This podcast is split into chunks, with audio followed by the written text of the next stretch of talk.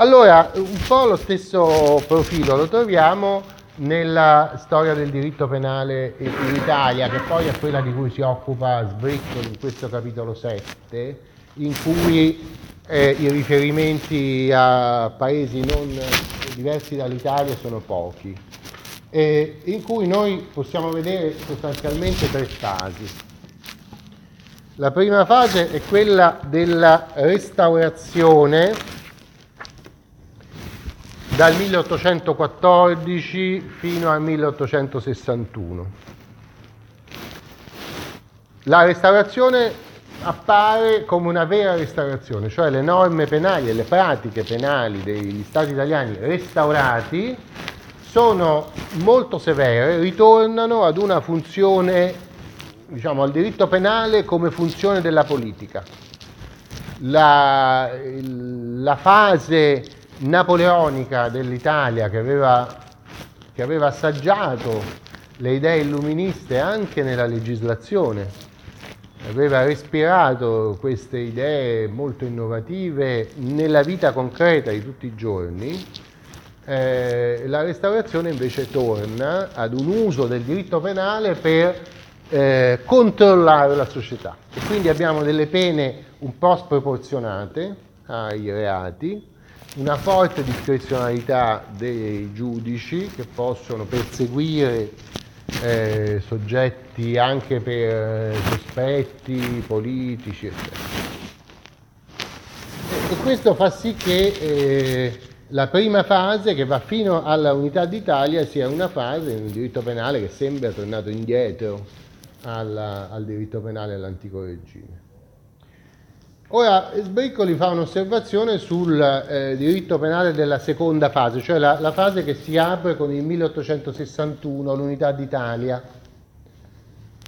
Cioè lui dice che benché l'unità d'Italia abbia promosso idee innovative, avrebbe voluto introdurre una codificazione penale innovativa e al passo con i tempi, Tuttavia con il 1861 si apre una fase di crisi della sicurezza, specialmente in Italia meridionale, che è quella che è stata chiamata un po' semplicisticamente il brigantaggio. Il brigantaggio è, una, cioè, è un'etichetta che è stata appiccicata a un complesso diverso di fenomeni che avvengono nelle, nelle zone che vengono oh, assoggettate al nuovo Regno d'Italia. Mm? E assoggettando al nuovo Regno d'Italia si rompono tutta una serie di equilibri economici e sociali che si erano consolidati nelle varie regioni. Uno può essere d'accordo o no con eh, certi assetti che si erano consolidati nell'antico regime, ma certamente quando li muovi e li trasformi radicalmente, come è successo con l'Unità d'Italia, si possono produrre dei fenomeni di resistenza, vero e proprio tipo di resistenza, no? che è stato qualificato come brigantaggio, cioè tutti questi fenomeni di resistenza armata eh, che si sono verificati a partire dal 1861 sono stati etichettati come eh, illeciti particolarmente gravi. E quindi, dice Sbriccoli, le procedure, come sempre in questi casi, hanno rispettato fino a un certo punto i diritti degli accusati, cioè l'emergenza produce normalmente procedure penali abbreviate o semplificate. Questa è una regola che mi sembra di poter dire regola generale.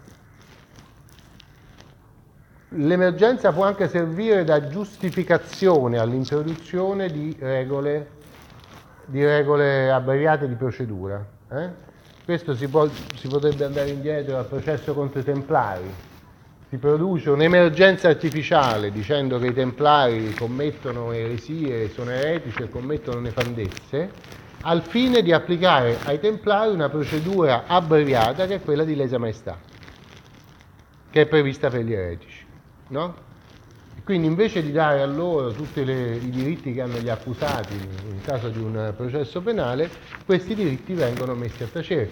Nel 11 settembre del 2001 la emergenza prodotta in America dall'attentato famoso delle Torri Gemelle produce una procedura penale particolare che consente di internare determinati sospettati in certe basi che sono eh, delle detenzioni che sarebbero state illegittime per la Costituzione americana, ma la Costituzione è sospesa nello stato d'emergenza. No?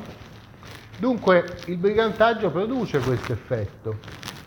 Siccome si configura uno stato di emergenza, il procedimento diventa un procedimento semplificato e abbreviato e dunque i diritti degli accusati sono compressi. La terza fase si apre nel 1889 con la promulgazione del codice penale del Regno d'Italia, che viene normalmente chiamato dal nome del ministro codice Zanardelli. Zanardelli è molto importante perché oltre ad aver fatto il codice penale, ha fatto costruire anche il palazzaccio. Cos'è il palazzaccio? Palazzo di giustizia. Quindi praticamente ci ha lasciato due grandi, il palazzaccio quello che è, e anche il codice era quello che era, ma eh, e qui c'è questo passaggio che appunto se uno legge senza guida il capitolo di Sbriccoli potrebbe farti venire qualche dubbio, perché Sbriccoli insiste sul fatto che questo codice Zanardelli è un codice all'inverso molto liberale, cioè che riconosce e garantisce i diritti degli accusati. E perché lo è? Perché Zanardelli era molto sensibile agli orientamenti della dottrina, cioè dei giuristi e cita il nome di un paio di giuristi, ovviamente ce ne sono tanti, i più famosi penalisti dell'Ottocento italiano, che sono Francesco Carrara e Enrico Pessina. Allora, se uno legge il capitolo così, dice, ma come puoi? Questa è tutta una storia di grandi sistemi, di poteri degli stati, di dottrine illuministiche, eccetera, eccetera. Questi giuristi come fanno a influenzare così tanto il ministro, tanto da fargli fare un codice che capovolge la tendenza che era stata quella che, stata, che, si era affermata in Italia dal 1861, no? cioè una tendenza a un diritto penale spiccio, sbrigativo, capace di, che non, non, andava troppo per il sottile con i diritti degli accusati. No?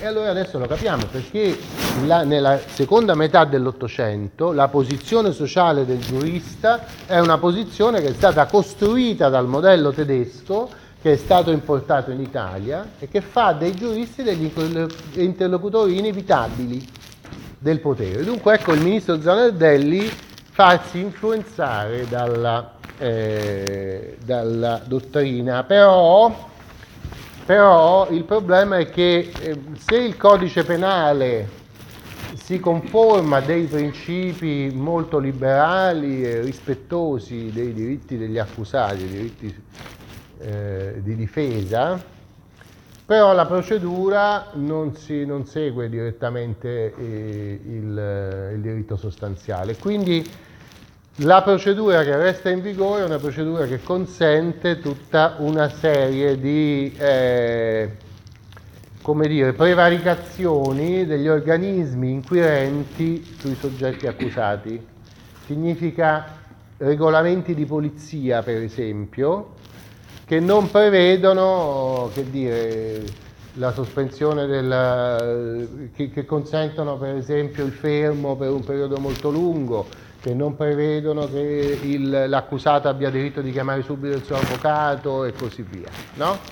Quindi se la descrizione oggettiva dei delitti e delle pene, cioè il codice, si impronta ad una eh, ad una civiltà giuridica molto avanzata grazie all'influenza dei giuristi, però invece la pratica delle polizie degli inquirenti rimane una pratica che è influenzata dagli anni del brigantaggio e quindi è capace di andare per le spicce, cosa che tutto sommato prelude alla fase finale della nostra storia, che è la fase della presa di potere delle dittature in eh, Europa.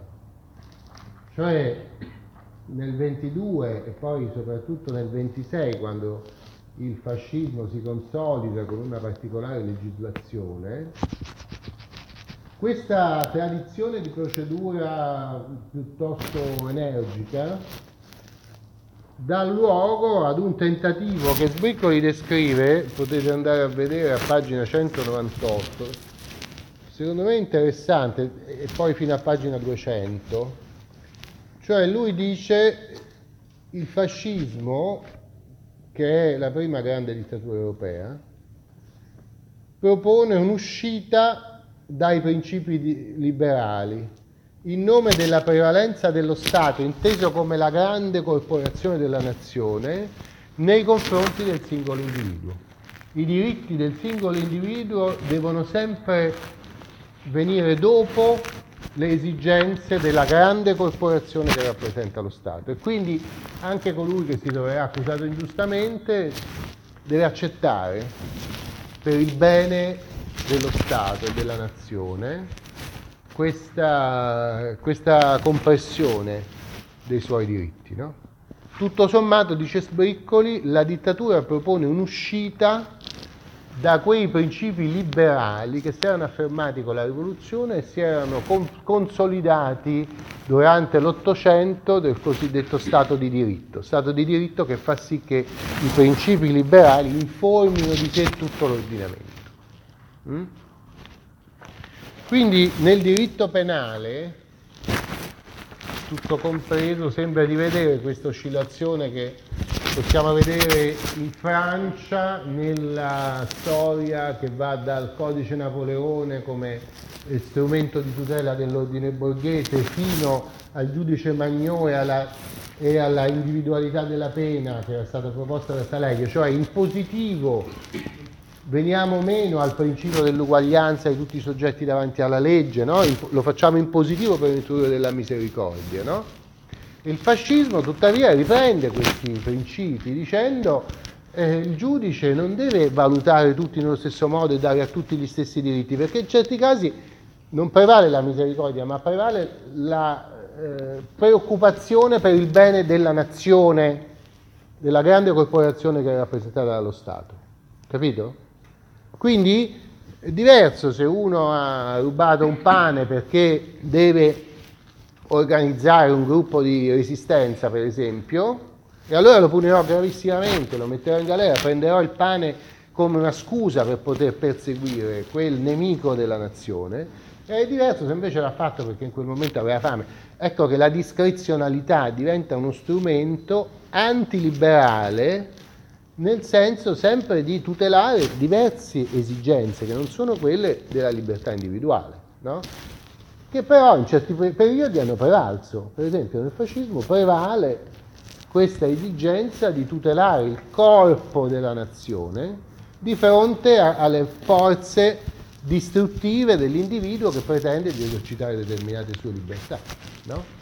Libertà che vanno soppresse, vanno represse, quindi di scrivere o di divulgare delle idee contrarie a quelle che sono previste dal regime è un reato perché questo mette in, mette in crisi questo progetto che è un progetto nazionale. No? So se... Allora vedete che in qualche modo nell'Ottocento sembrano precipitare tutte le premesse che abbiamo eh, raccolto durante il corso è per questo che leggere questo libro è un esercizio molto difficile perché vanno messi insieme cose, a qualche volta è bene iniziare dalla fine e finire dal principio, e... no?